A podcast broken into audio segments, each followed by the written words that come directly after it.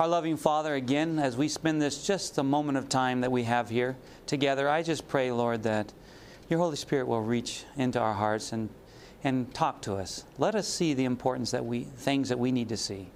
Guide us now as a group and all over this campus, Father. In Christ's name we pray. Amen. Okay, I'd like for you to open your Bibles to the book of Matthew. And I want to show you something here. This is you find this in the in the um, basically it's chapter seven of Matthew. Now, what you what I want you to see is how the sanctuary really is a thread that runs through the scriptures.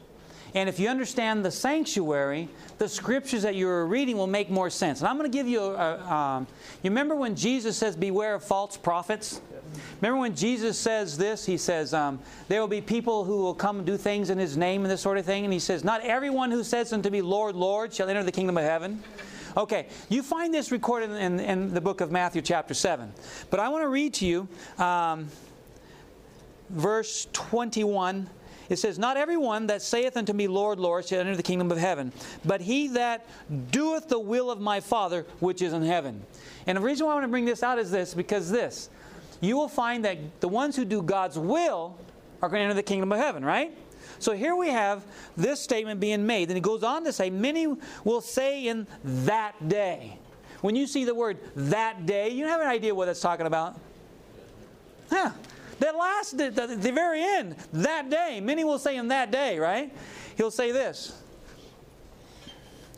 um, Lord, Lord, have we not prophesied in thy name? Do you know when you see, when you share this is what's really really interesting. Do you know that the 2300 days is a prophecy? Do you know that we prophesy when we talk about it? Yeah. He says, Many of you will say in that day, Lord, Lord, we have we not prophesied in thy name? And in thy name cast out devils?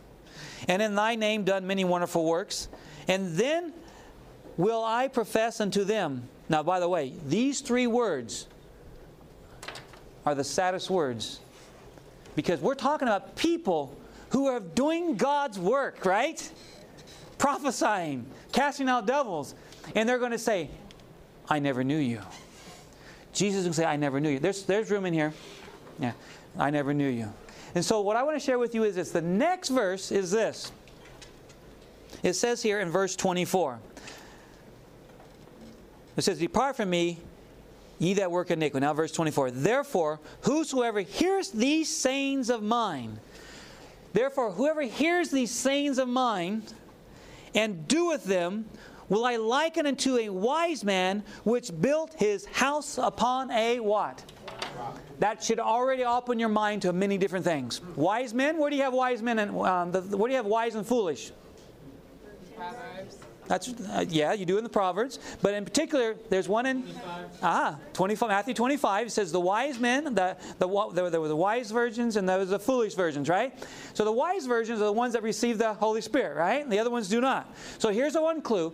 But what about rock? What's the rock? What, what do you think about when you think of a rock? Christ. Christ is that rock. What do you think about when you think of a house? You're a house. So he like who that does the will of mine will I liken unto a wise man that built his house upon the rock. Okay, winds. What are winds? Come on now. Strife. Strife, okay. When the winds and the rain, what's the rain? Latter rain. Latter rain. See, when these things start to take place, what happens to that house that's on the rock? That's the one who listens and does the will of the Father. That's the doer of the word. But he goes on to say, But the foolish man is one that does what? Builds his house where? Upon the sand. Brothers and sisters, the sanctuary message is all through the scriptures. You see, God is not different, He's the same everywhere, yesterday, today, and tomorrow. The scriptures that I just read to you here tells you and I, as a sanctuary, we better make sure we're founded upon the rock because there's going to be the time of trouble. Is there not? And that time of trouble comes, and the winds descend, and the floods come, and the winds blew and beat upon the house, and it fell not, for it was founded upon a rock. Foolish man, the rain descends, and the floods come, and the winds blew, and beat upon the house, and it fell, and great was the fall of it. Turn to Matthew chapter 25. Okay, we're not going to read what you think we're going to read. We're going to go with verse 31. Okay? Now, this one here is describing his second coming. Now, by the way, if you want to do a study, study of Matthew, look at all the parables he's given. They're all talking. They're they're talking about his second coming. You get a rounded picture, guys, of what it's going to take. They're all saying the same thing, but in a different way, so you can understand it better.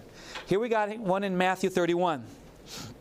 Then the Son of Man shall come in his glory, and all the holy angels with him, that that I'm sorry, then shall he set upon his throne of glory, and before him shall be gathered all nations. So, what time is this? When would this be? This, this, this is the end. This is second coming. And he shall separate them one from another, as a shepherd divideth what? His sheep from where? All right. Here you have an illustration in the scriptures. That's sanctuary talk again. You will find out that a goat is a symbol of well, if you read on, I'm not going to go ahead and read on, but read on for yourself. It talks about the, the sheep are set on the right hand and they go to live and reign with God. The goats, on the other hand, are set on the left hand and they're thrown where the devil and his angels are thrown, right? So the goat is not, you don't want to be a goat, okay? You want to be a sheep, okay? So here you have the illustration of the sheep. Sheep is a symbol of Christ and we are to be his children, right? In his likeness. There's, there's one more chair over here. So, what I'm going to share with you is this that the goat is a symbol of sin. Did you know in the sanctuary, you have goats in the sanctuary? That's kind of odd. Because the goat would represent, if it represents sin, who would you say would be the one that represents, who would, if Jesus is this lamb and we are to be like him, the lamb represents Christ, therefore, come on in, come on in. The lamb represents Christ, so therefore we are sheep, right? All right. But Christ is the, the lamb. So who do you think the goat would represent? Ah, but yet in the sanctuary, the goat is representing Christ. You see? Now, here comes the dilemma. You see, you have a goat that represents Satan being brought into the sanctuary. In fact, you have two goats being brought in. They're brought to the sanctuary, and on the Day of Atonement, okay, they're brought in. So they cast lots because they got to determine something. If they're representing, if the goat is a symbol of sin, representing the symbol of Satan, but one of them is not going to be Satan. You see, he that, come on now, he that knew no sin became sin for us. You see that? So Jesus never sinned, but he became sin. So reality is this you have two goats, one of them's Christ, and one of them's Satan. You can't tell the difference. Do you see what Christ did in our behalf? You see, sin is that bad. That's why the priest had to cast lots because only God could know which one represents Christ and which one doesn't. They couldn't decide. So he cast lots. He says, That's my son. He did not sin, but he became sin for you and me. So they cast lots. And that's the one that is killed in the courtyard, and the blood is taken into the sanctuary. The other goat is not killed. It's left out of the door of the sanctuary to be led away by a fit man after the sanctuary is cleansed. So therefore, that goat that was not slain in the courtyard, that goat that was taken out to, into the wilderness, that goat is going to be dealt with, and that's Satan himself, will be dealt with after sin is dealt with in heaven, after the judgment's over and the sanctuary is cleansed in heaven. Then that goat will be dealt with. You see what I'm talking about? How the symbols of the sanctuary are so important? Do you know that you can now, because you know this about this goat, if you understand that that goat is a symbol of Satan, you understand that goat here is being led out by a fit man. Did you know it wasn't being led out by a priest? Isn't that interesting? The priest didn't lead him out. He said, a fit man. Can you imagine who that fit man might be? Do you know it could be you? Did you know that? When you don't listen to him anymore, the 144,000, see? See where that comes in? You see why it's so important for us to understand the sanctuary? Because it opens the whole Bible up, does it not? Now, I'm going to take you from the beginning. I told you I was going to go through some symbols this hour, so we're going to do it. The gate here. The gate is the very entrance of the sanctuary, and it has no back door. Okay? And the idea is you're going to move in. If you look at the process of the sanctuary, it's dealing with a movement in. You weren't supposed to come back out. Okay? You're going in to be in God's presence. Now remember, when God created Adam and Eve, God could have walked right up to them and talked to them face to face, right? But when sin came in, you can't because think about it. Sin in the presence of God, what will happen? We'll die. So God, out of His love and mercy for us, He separates us by the three veils. You see what's happening here? He separates us by the, the veil, the door, and the gate. Then He sends down His Son to this earth, right?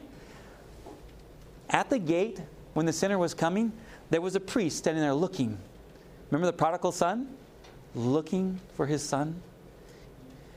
The priest was there waiting for that sinner to come in. Jesus comes to this earth, and Jesus says, I am the way, the truth, and the life, right? Jesus says, I am that gate. Nobody goes to the Father but by who?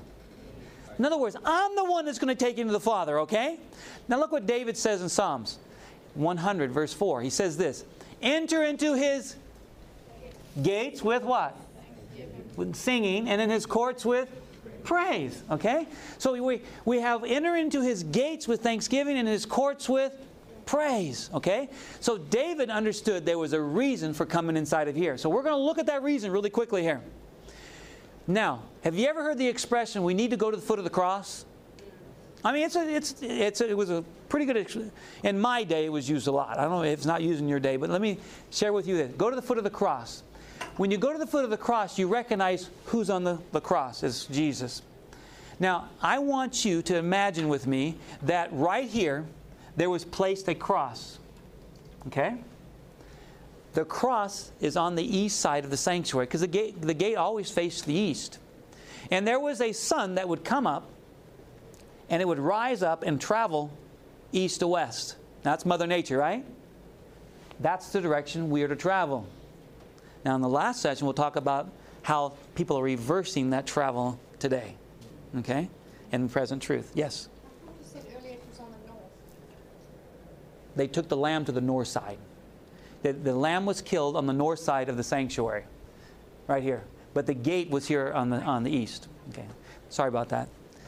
Sometimes, if you guys catch me doing something that's not, just ask the question, because sometimes, like I said, my mind goes faster than what I can say. But, anyways, you have the gate on the east, and you have the cross sitting there. And you notice the shadow behind me? That cross would cast a shadow on the ground, would it not?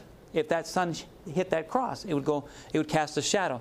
You will notice the furniture, they line up in exactly that you have the, the, the sanctuary, the, and you have, the, I mean, sorry, the altar sacrifice, the laver. Then here you have the, the table of showbread along with the candlesticks, the arms of the cross. Okay? Now, that's the path that you and I need to be on. Now, I'm going to give you some very, very important information here because I could touch upon your life today as well as mine and what I'm going to say next. You see, that's the only way I can go in to, to the Father is through that pathway to God's throne, is through the sanctuary. That's the only way I can get to the Father. And as I come in, there's, there's, there's going to be right here in front of this piece of furniture on the ground, there's going to be a pile of ashes. Now, Psalms talks about this. Remember when, when they were, David um, was talking about, the, in the book of Psalms, he was talking about how they were why does the wicked always seem to prosper? Then he goes in the sanctuary and he sees that pile of ashes. He didn't worry anymore, did he? That's the end of them. See, that pile of ashes was right there, and it was placed there as you moved inside. So the first thing that you would see is a pile of ashes. So in your mind, now the only reason why you're coming here, guys, you would not come unless you wanted to be separated from your sin, okay? So keep that in mind. So you come in and you say to yourself, that's what's going to happen to me unless I do what I'm coming to do. Separate the sin from me. So as I would move in, this piece of furniture will be the next piece of furniture I have to go through. That piece of furniture has to do with fire. Now, Acts chapter 2. Okay? Acts chapter 2 is going to be the modern day example of what I'm going to tell you about in the 40th chapter of Exodus. Okay? Now, Exodus chapter 40, the last two verses, last three verses, it says this that after they finished making the sanctuary, it was completely finished. They, God says, I want you to set it up in that day. So they set it up in one day. Okay? Then Moses and Aaron, they come to the sanctuary, the people gather on the outside of the sanctuary. They're there because God says this Make me a sanctuary, and I'm going to go dwell with you, right? Look what happens. The sanctuary's finished. Now God says, I'm going to dwell with you. So here you have Moses and Aaron here, and the people on the outside. So everybody's watching. They place the lamb upon the altar of sacrifice, but they did not bring the fire. You see? There was a cloud that they were under. Remember, they're following that cloud. Out of that cloud, because out of, out of God comes this fire down and it consumes the sacrifice. They were told in Leviticus never to let that fire go out. Leviticus chapter 6. So, therefore, that fire was never to go out. In other words, what I'm trying to say is this the priest gathered wood and kept this fire burning 24 hours a day, and it kept, they kept this wood burning for four, uh, 478 years. Because the next time we find it happening is at Solomon's temple. And it goes through the same motion. The fire comes from heaven again and consumes the sacrifice. But you know, the temple, that represents this temple too. When you read about that temple, anytime you read about that temple, know this that what takes place in this temple has to take place in all of them because this temple is nothing more than a shadow of the one in heaven. You see? And we are a temple. So look at Acts chapter 2. Acts chapter 2 talks about the disciples. Now, Jesus is already raised from the dead. Remember before he was raised from the dead, they argued over who was going to be number one, right? They were arguing over that position, sitting on his right hand and the left hand. They did they were not of one accord there. In fact, the other disciples got angry at those other two for saying those things.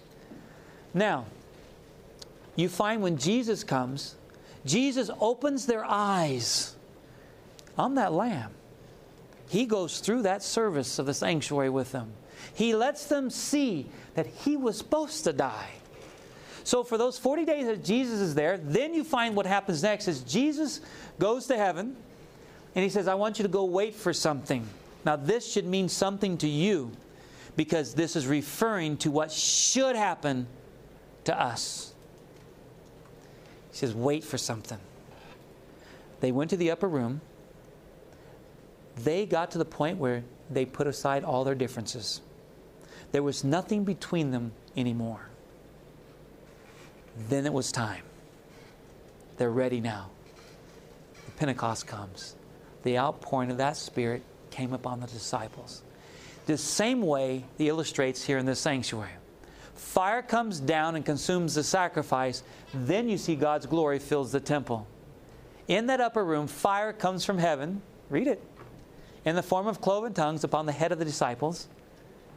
And God's glory filled their temple because they went out and preached and 3,000 people joined the church in that one day. You know what's interesting about this? That was the early rain. The outpouring of the Holy Spirit is going to come pretty soon, guys. The latter rain's about to take place upon us, uh, His people, but the temples need to be ready. You see what I'm saying? Our temples need to be ready so we can have that Spirit poured out upon His people. You see? And it's going to be a huge time for God's people because more people will join the church than did back then. So now, there's an illustration of how you and I need to be ready for the outpouring of the Holy Spirit, okay? Now, I'm going to give you a few more. The sanctuary, the fire here, represents the Holy Spirit. So let's think that through. The altar of sacrifice. The altar of sacrifice has fire in it. And if I'm telling you to get on a pathway, and I'm telling you, I want you to walk on that path, do not get off to the left, do not get off to the right.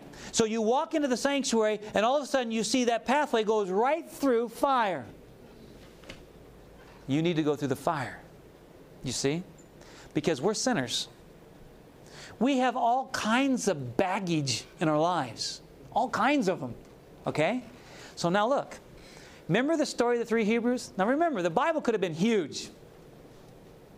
But God only put certain things in the scriptures for us to see. Okay? Certain things we needed. Look at the three Hebrews. The three Hebrews wouldn't bow down to their, that image, right? We shouldn't bow down to any image either. Anything that takes this throne away from God is an image, okay? It could be anything. It could be a girlfriend. It could be your clothes. It could be school. Did you know that? It could be your studies. Could take you away from God. Doesn't matter what it is. He says they wouldn't bow down to that image, right?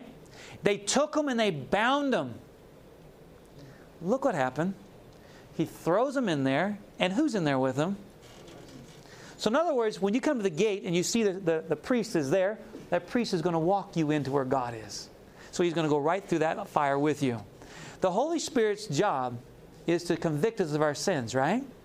So, look what happens to the Hebrews. They're bound up, right? All of a sudden, what happens to them? What burns? The ropes, right? Did their clothing burn? What is the clothing symbol of again? Character, right? Didn't burn. That was not what the Holy Spirit was after. He was after the ropes that bind you. You see, we are tied by our sins, we're bound by our sins. The Holy Spirit's job is to convict us of our sins. When you and I experience this piece of furniture, by the way, do you realize that Paul experienced that piece of furniture? In fact, he experienced it daily. So, as I'm sharing with you walk into the sanctuary in symbols, okay? As I'm sharing this, just remember we're dealing with something that takes place really in a moment, but it's a process that we're going through, okay? And it might be you might be involving all the sanctuary all at once, okay? When the pre I mean sorry, when Paul said I die daily, that's where you and I need to be today because the Holy Spirit knows of things in your life. We have some seats over here if you want to use one. The Holy Spirit knows today what is in your life that if He brought you in, it would destroy you. So this is love, okay? It's love. It's not hatred. It's not because He doesn't want you to have a good time. He knows what is good and what is not. So therefore, this piece of furniture, reality, is the piece of furniture that each one of us needs to be at daily. And here comes the hard part. If there's not a sin in your life today that the Holy Spirit is working with you on, then you're not at that piece of furniture. Now, Matthew 7 says this Straight and narrow is the gate that leads to life Straight and narrow is the gate that leads to life. Broad is the way that leads to destruction. Goes on to say, straight and narrow is the gate. Here's the gate, right here. Straight and narrow is the gate that leads to life. It's right here in the, the back. It's straight and narrow path. You can't get to the left, you can't get to the right. You've got to go through the piece of furniture. Straight and narrow is that gate. But if you decide in your life, you know what? I don't want to listen to Holy Spirit. I you've bypassed this piece of furniture. You're not on the straight path anymore. Listen to this verse. This is in Proverbs 16. It says, There is a way that seemeth right unto a man, but the end thereof is what? Okay. No, we have a, we have a straight, narrow path that a few go on, a broad road that a lot of people go on. And then you have this Bible text that says, straight, um, says There is a way that seemeth right unto a man, but the end thereof is death. So let's stop thinking about the wicked people in the world, okay? We're not talking about them. We're talking about the ones on the path. Okay? The one the Christian world. We're talking about them. The ones who don't want to have Christ, they're not even in there. Right? The one that seems to be right is the one who passes these. and bypasses the working of the Holy Spirit in their life and goes straight to the Word of God inside the most holy, in the holy place. You see? You and I, the path that we need to take involves the courtyard. When you say that it was all done at the cross, just believe on Jesus and you'll be saved. It's a true statement because it's scriptural, right? But when you sat in that chair, did you believe it would hold you up? You didn't worry about it, did you? No one had to tell you, you knew. That's believing, acting on what you know. You see what I'm getting at? You need to act on what you know. It's not just, oh, I believe it, because the angels, I mean, the devils, they believe. Did you know that? And they tremble. So here, this piece of furniture, this piece of furniture is in the pathway. There is a way that seems right into the man, the end of his death. You and I could easily be on the broad road and not realize it. So here's the way you know the Holy Spirit is going to tell you what's separating you from God. Now, I don't want you to talk to everybody else. Because uh, who did I say was going to tell you? The Holy Spirit. Do you know that I could come up to you and I could tell you things, and I say, you know what, young lady, da, da, da, da, and I, I can just tell you all kinds of things about you, which I, which I don't know, by the way. but um, I could just say all kinds of things about her. I can destroy her faith. And she could throw up her hand and say, You know what? If that's what it is to be a Christian, walk out of this room and never step foot with God's people again. That's happened before, by the way. Because good meaning people have tried to be the Holy Spirit for that person. Do you realize that there are things that I am doing that maybe you're not? Do you realize there's things that I'm not doing that you might be doing? So you might see what I'm doing, I might see what you're doing. My place is on my knees for you, and your place is on your knees for me. Because it's the Holy Spirit's job to convict. Now, but wait a second. There comes a time that someone comes and asks you questions for what you believe. You see? There comes your life as an example. What I'm trying to say is this, guys. The Holy Spirit will convict you. That's why I said, the Holy Spirit, talk to the Holy Spirit. What is it in my life that's not right? You're going to find out. Now, if you're not, by the way, you do know this that through eternity, I mean, sorry, throughout this life, we're always going to find things in our life that we need to get rid of. You know that, don't you?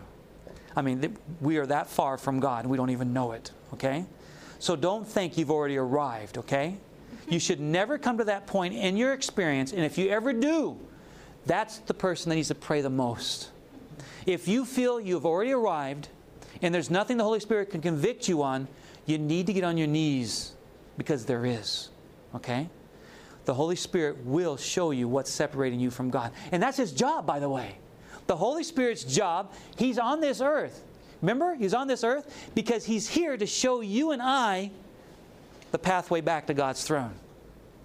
So that this piece of furniture here is the piece of furniture I want you to think about. That piece of furniture you need to be at every day.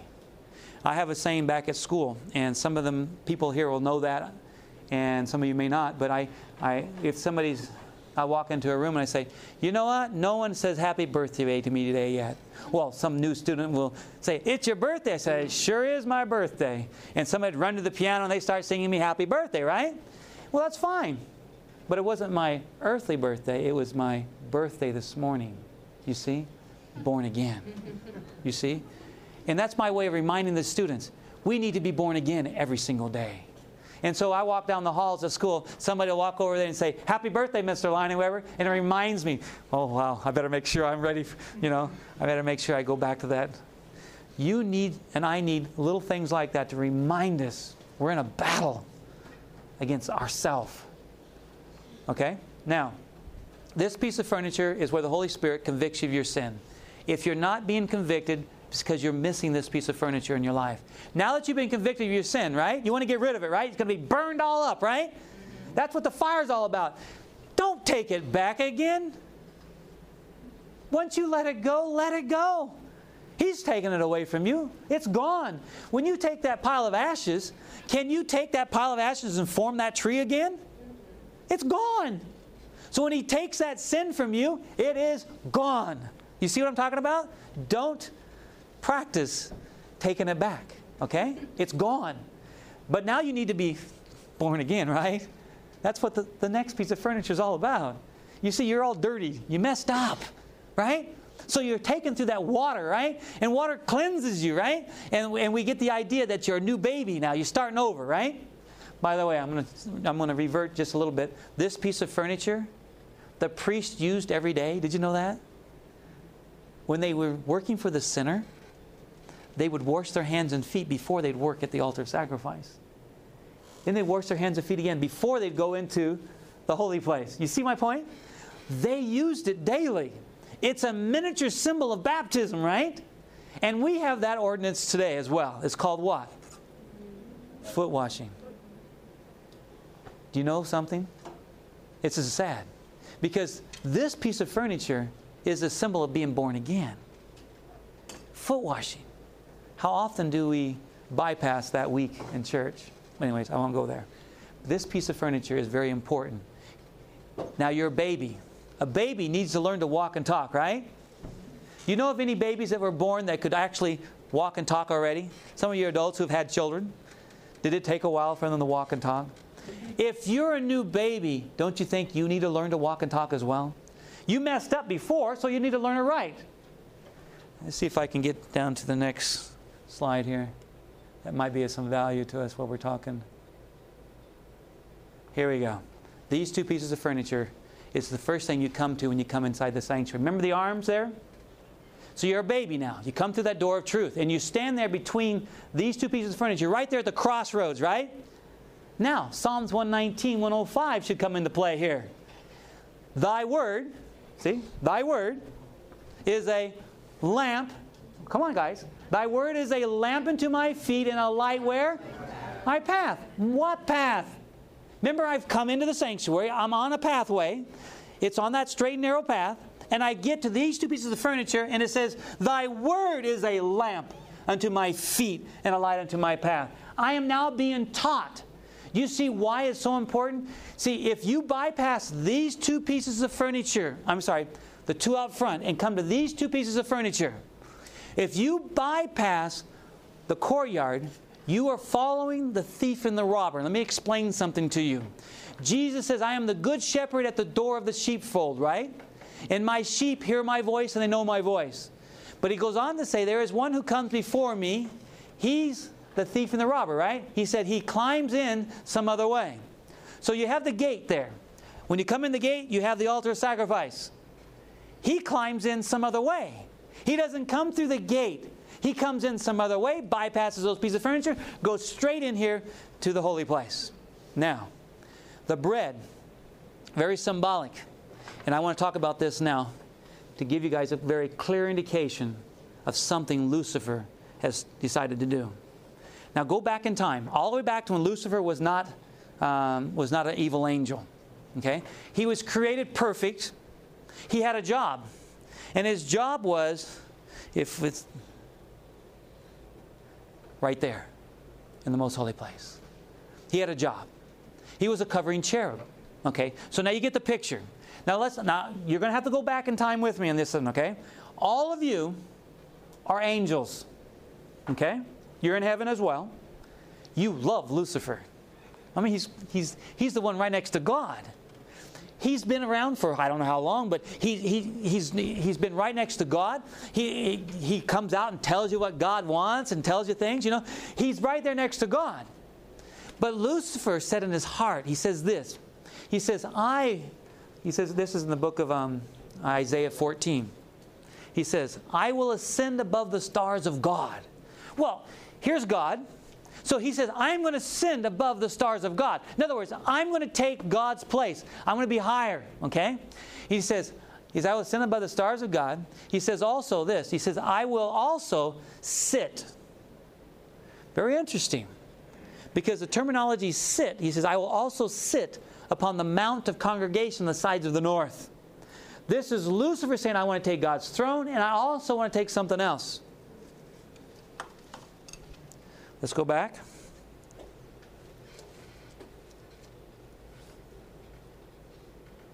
The north side of the sanctuary is this piece of furniture right here. That's where you find the bread, the Word of God.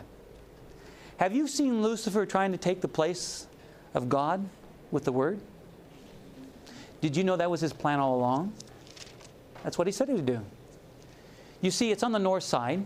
And just so you know, it's a symbol. Do you know that this is the place where Jesus was at before he moved into the most holy place? In 1844, we find he moves from the holy into the most holy place. You see, Jesus went to heaven after his death to sit beside the Father. Don't think that he went inside the most holy place after his death. Give you a clue.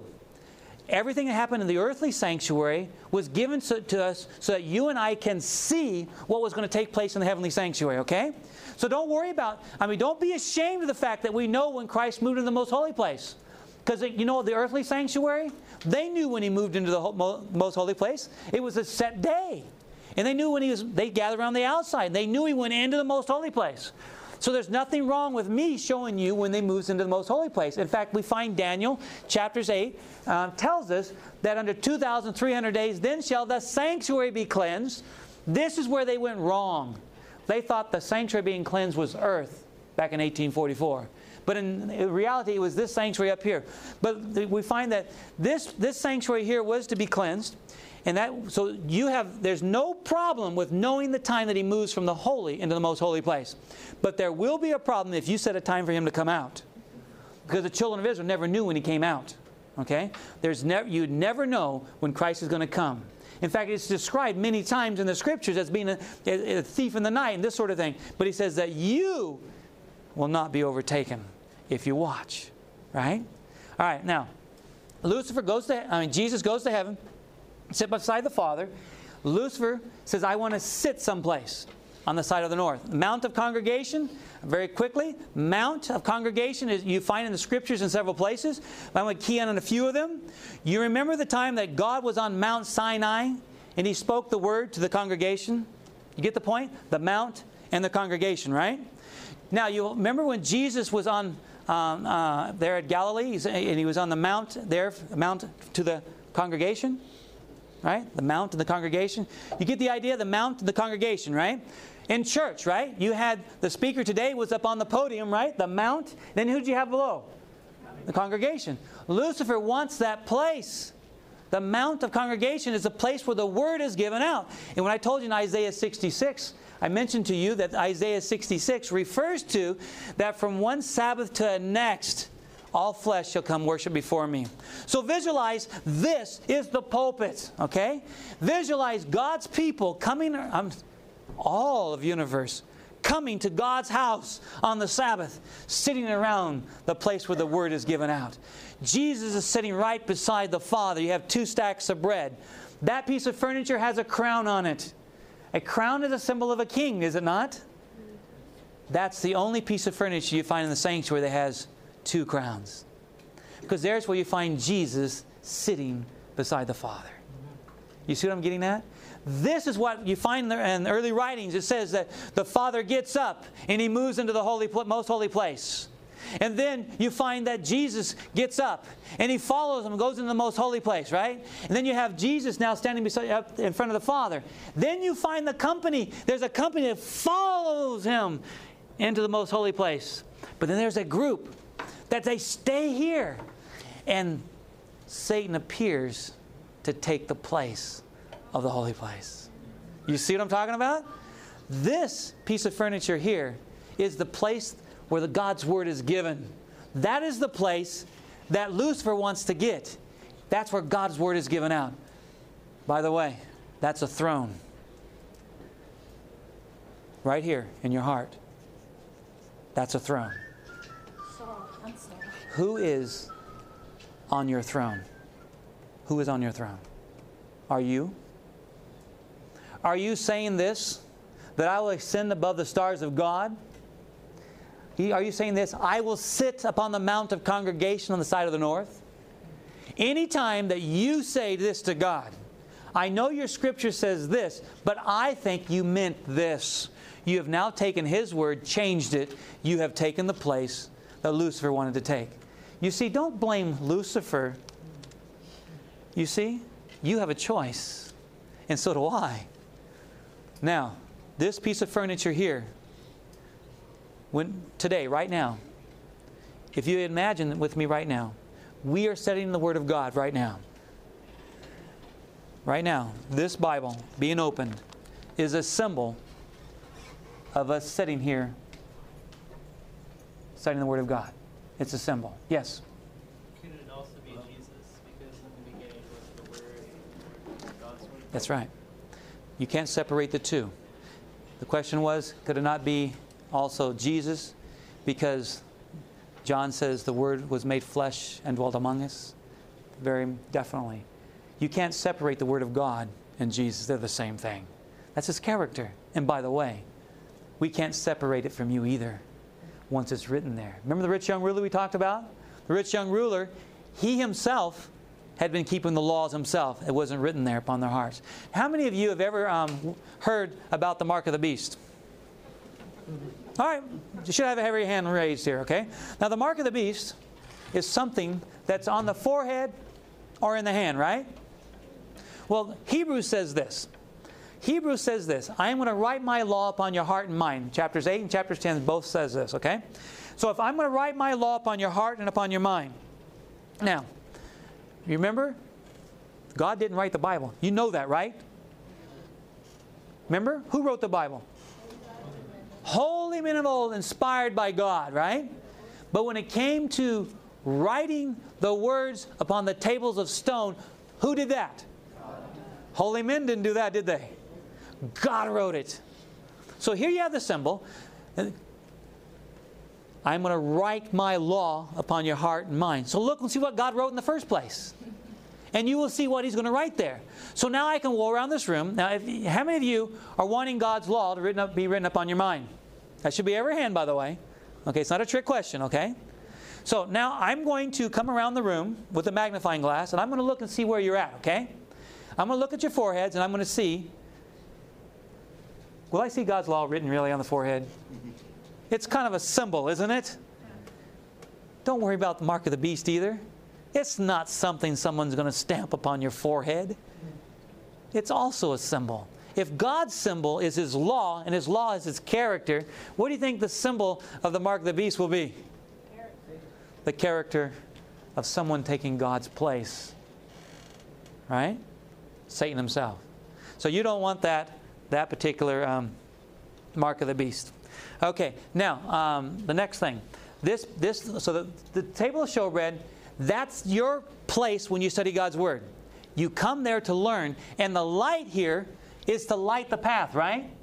The Word is a lamp. You can't really separate these two. They're in line together. They're together, okay? What does what's placed inside the candlesticks? Oil. What is the oil a symbol of? Holy Spirit. Okay, now we're going to stop there for a moment. I'm going to take you to Revelation. I want you to see. In Revelation, you'll find that there are seven angels inside the holy place. The angels are about to come from the heavens above, okay? Each one receives a vial. There's seven angels. They're in the holy place. Where do you find seven vials? What are they going to do with the vials? They're going to pour where? What's being poured? The Holy Spirit. You see, in the end, the wicked will look at us and say, It's our fault. You see? That's when the decree comes out. The you know, that's when the decree goes forth. Go out and kill that group of people because they're causing all these plagues to fall upon us. You see? That's the symbol of the Holy Spirit. He's the one that helps you understand the Word of God. You see? Now, so here you have these two pieces of furniture, but we have one more inside of here. This one here is called the, the altar of incense. Now, it's very interesting about the altar of incense because you will find that the high priest worked at the altar of incense every day. By the way, he worked at the candlesticks every day as well. Do you realize that's part of the daily service? But on the Day of Atonement, he bypasses those two and goes right in the most holy place after he gets the, the um, coals from off the censer and the altar of incense, I should say. Now, look what happens on that piece of furniture. And then you, we're going to develop this thought here, okay? What they did when they, when they, on the 9 o'clock and at the 3 o'clock, they killed the lamb. Now, by the way, I'm just going to throw this in really quickly. I won't have time to go into detail. You will realize that every step of the courtyard and the holy place was exactly the footprints of Christ. Okay? The killing of the lamb at 9 o'clock and at 3 o'clock were, they were symbols of what was going to take place to Christ when he came. That's where type and anti-type met together, okay? Now, Jesus is the real lamb, okay? You will notice at 9 o'clock, when they were killing that lamb in the morning, all those years is the exact time that they take Jesus, they stretch his arms out, and they nail him to that tree. You see at 9 o'clock. Then from 9 to 3, all the people would come into the sanctuary with their lambs, right? The ones that were coming. So from 9 to 3, the sanctuary is open. Jesus hung on that cross between us and God at 9 o'clock till 3 o'clock. Then at 3 o'clock, they're closing the doors of the sanctuary. That service was to be over. And then they take another lamb and they kill it again. You see, Jesus dies exactly at 3 o'clock. The lamb was killed on the north side. Jesus was taken to the north side of Jerusalem where he was hung on the tree. I mean, where, where he was hung on the tree. You see what I'm getting at? The details of the sanctuary are the steps. So, therefore, when you are talking about God's footsteps and your footsteps to the sanctuary, you're going to find that they all represent something that you and I need to understand for sharing with others. Also, it helps us understand the belief of the heavenly sanctuary of what's taking place that we're going to talk about in the next meeting, the Day of Atonement, present truth. Okay? Now, this piece of furniture here is where they brought the blood in at 9 and 3 and they put it upon the horns. You ever heard of the books of heaven? Yeah, your sins are recorded in the books of heaven. Okay? The blood is placed there upon the horns. And then on the Day of Atonement is when they're going to clean it up. Now, the best way I can describe it is this Heaven has the record of people asking to be forgiven. Think it through. You have sinned, I have sinned. The Bible says we all have sinned. So every one of us should have some sins there represented there on the horns. We all should, okay? Now, on Jeremiah, also chapter 17 tells us that our sins are inscribed upon the horns of the altars, both altars, okay? That's where our sins are recorded in the, in the place of the blood upon the horns. These the blood placed here upon those horns symbolize our sins being written in the books of heaven. So let's just go through this whole analogy really quickly here. Let's make the sanctuary make real sense to you and I. We have sinned and come short of the glory of God. The wages of our sin is death. So all of us here, we're under the penalty of, death, uh, of sin, which is death. We all need to die. We don't want to die. We have a substitute. Our substitute is Christ. Christ then is killed. And, the, and our sins are recorded here Okay? Christ dies, and our sins are recorded. This is referred to as the prayer altar. You see the smoke that would rise from here into the holy place, most holy place? That smoke represents the prayers of the saints. Now let's finish this thought. When you sin, you want to be forgiven. The blood being placed here is like, God, I want to be forgiven for my sin. Okay? We're going to talk about how that's going to actually take place in the Day of Atonement uh, in the next section, session. But this is the prayer altar. What happened on the Day of Atonement? The high priest would come in with the blood of the goat. We talked about it already. And he would come over here to this piece of furniture. And he would stop here. And he would take the coals from off of this altar, place it in his censer. Then he would take and go put some incense on there and create a lot of smoke. Now, watch what happens. He would take off, before he does this, he would take off those garments that you see the high priest wearing and place upon himself the white robes. Okay? So now he's moving inside the most holy place. And he goes to the Ark of the Covenant and he sits there and he casts the blood. He casts the blood upon the mercy seat eastward. Now, where would you be standing if you were at the ark if you're casting the blood eastward. Say again? You'd have to be on the backside of the ark to cast the blood eastward upon the mercy seat. So, what you find is the high priest must be moving around the backside. You might say, well, why is he doing that? Remember what Aaron, uh, Moses said? Remember Moses? Talk to God, right? He wanted to see God, right? God says, You can't see me. So what does he do? Puts him there in that rock, right? Then he covers his eyes and he passes him, right? And what does he see? His backside, you see? So you have the illustration of the priest not having all those gorgeous garments on and not standing right in front of God because he really wasn't the high priest. He was only representing what Christ was going to do on the Day of Atonement for the children of Israel. But Christ will stand in, the, in his Father face to face in your place and in my place, putting his blood upon the mercy seat. Now, we'll go ahead and stop here for prayer. Our loving Father, the time has gone quickly, and I thank you so much for the time we've had. But Father, I pray that you will just open our hearts and minds as we have this break. Be with all the other lectures, Father, as well. Be with all the students here that are all over this campus, Father, that we, we want to see uh, joining of hands, Father. We want to see the experience that the disciples had on the, um, on the day that they were in the upper room. We would like to see that happen to this campus and the campus uh, for all the other schools that are here as well. In Christ's name we pray. Amen. This media was brought to you by Audioverse, a website dedicated to spreading God's Word through free sermon audio and much more. If you would like to know more about Audioverse, or if you would like to listen to more sermons, please visit www.audioverse.org.